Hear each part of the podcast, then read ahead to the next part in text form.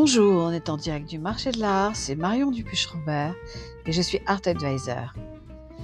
Combien de fois cette semaine avez-vous entendu c'est la rentrée Sans doute de nombreuses fois, alors une fois encore, car pour le marché de l'art, c'est aussi la rentrée qui s'annonce très riche en nouveautés, en première et autres happenings aux quatre coins de la planète. Et même si le mois d'août est traditionnellement le mois du summer break pour le marché de l'art, notamment en Europe, les autres continents, depuis au moins 15 jours, s'affairent autour de la programmation dès cette semaine, des foires internationales, des grandes ventes qui se préparent et des expositions événements que l'on attend avec impatience. Je vous propose alors dans cet épisode de faire un petit tour d'horizon promis en direct du marché de l'art. À tout seigneur, tout honneur. Les États-Unis, première place du marché, s'apprête à New York à accueillir les collectionneurs lors de la prochaine édition de l'Armory Show qui se déroulera du 9 au 11 septembre et qui fait que la foire artistique de New York, qui a déménagé au Javis Center, est devenue un endroit incontournable pour se retrouver au sortir de l'été. Pour la première fois en 28 ans d'histoire, un thème curatorial qui mettra l'accent sur le travail des artistes d'Amérique latine.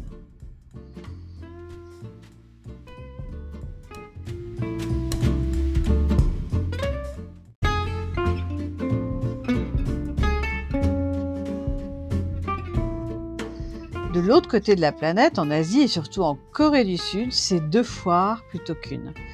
Lorsque Freeze Séoul ouvrira pour la première fois ses portes le 2 septembre prochain, elle couronnera l'ascension rapide de la capitale sud-coréenne en tant que hub artistique mondial. Alors pourquoi Séoul? La culture de la collection en Corée remonte à plusieurs décennies. La Corée, par ailleurs, possède également des facteurs formidables, et notamment ses artistes, qui sont très collectionnés à l'international, comme Nam Joo Paik, Lee Fan ou Lee Bull.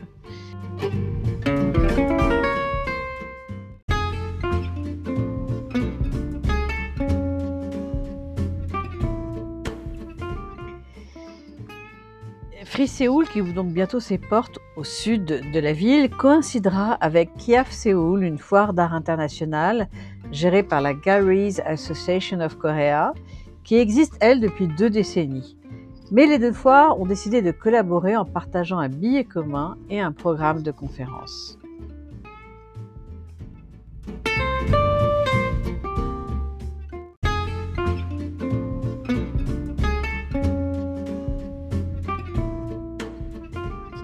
Autre continent, et pas des moindres, fait parler lui en ce moment, et c'est le continent africain, avec la principale foire d'art contemporain d'Afrique du Sud, FNB Argebourg, qui revient pour sa 15e édition, après deux ans d'absence, afin de diffuser, selon elle, le meilleur de l'art africain contemporain, et de rencontrer les personnes qui le créent grâce au programme de conférences.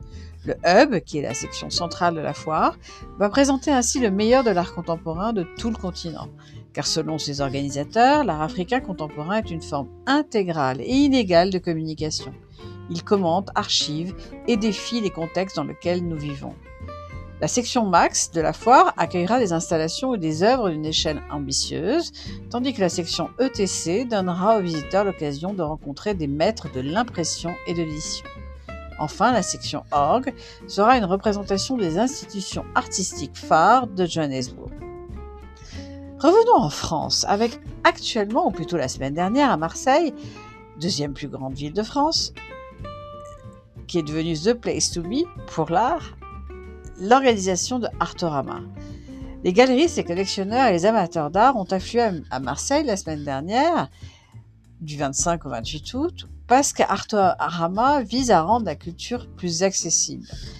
Et ce qui attire les artistes et les galeries et le public, c'est l'ambiance intime et détendue de la foire, comme sa réputation. Parce que c'est aussi le moment de l'année juste avant la rentrée, où tout le monde est encore bronzé, où tout le monde est encore détendu et surtout parle des projets à venir.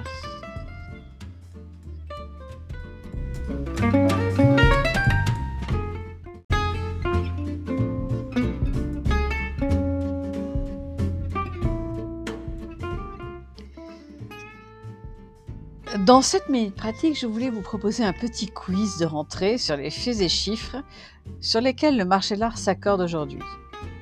Quels sont, selon vous, les 5 points à retenir sur les perspectives du marché de l'art mondial? Premièrement, le marché de l'art a connu sa meilleure année en 2021. Le total des ventes aux enchères en, en 2021 a atteint plus de 16 milliards de dollars, ce qui en fait l'année la plus lucrative du marché de l'art.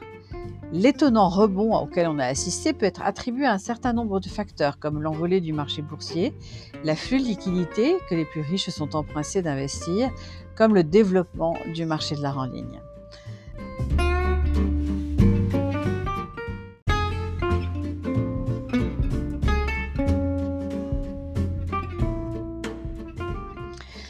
Deuxièmement, l'art ultra contemporain est le genre qui connaît la plus forte croissance sur le marché. Qu'est-ce que c'est que l'art ultra contemporain Cela désigne des œuvres qui ont été réalisées par des artistes qui sont nés en 65 et après.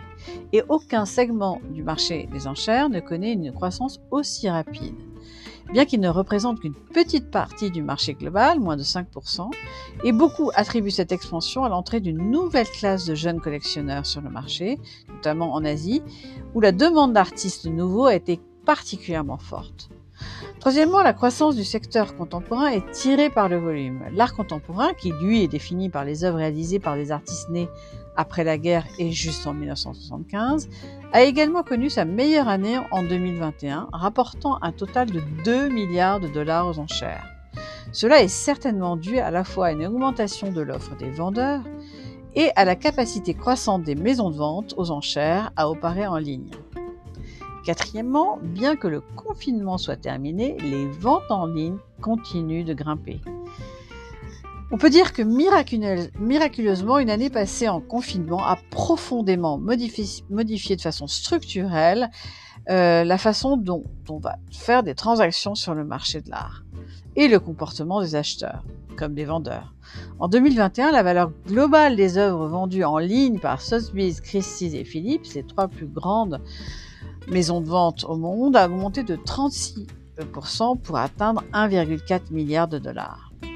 Et cinquièmement, last but not least, l'art est en train de concurrencer d'autres classes d'actifs. S'il est trop tôt pour dire comment la volatilité actuelle des marchés boursiers affectera les marchés de l'art et les marchés financiers au sens large, il est clair que l'art dans son ensemble fait partie des investissements alternatifs certes volatile, mais aussi potentiellement très lucratif, de plus en plus présent dans un portefeuille diversifié.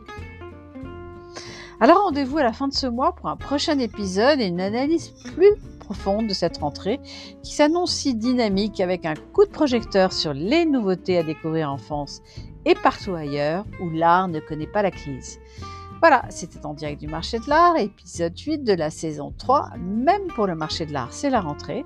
Restez à l'écoute pour un prochain épisode ou comme nos amis anglo-saxons aiment à le dire, stay tuned.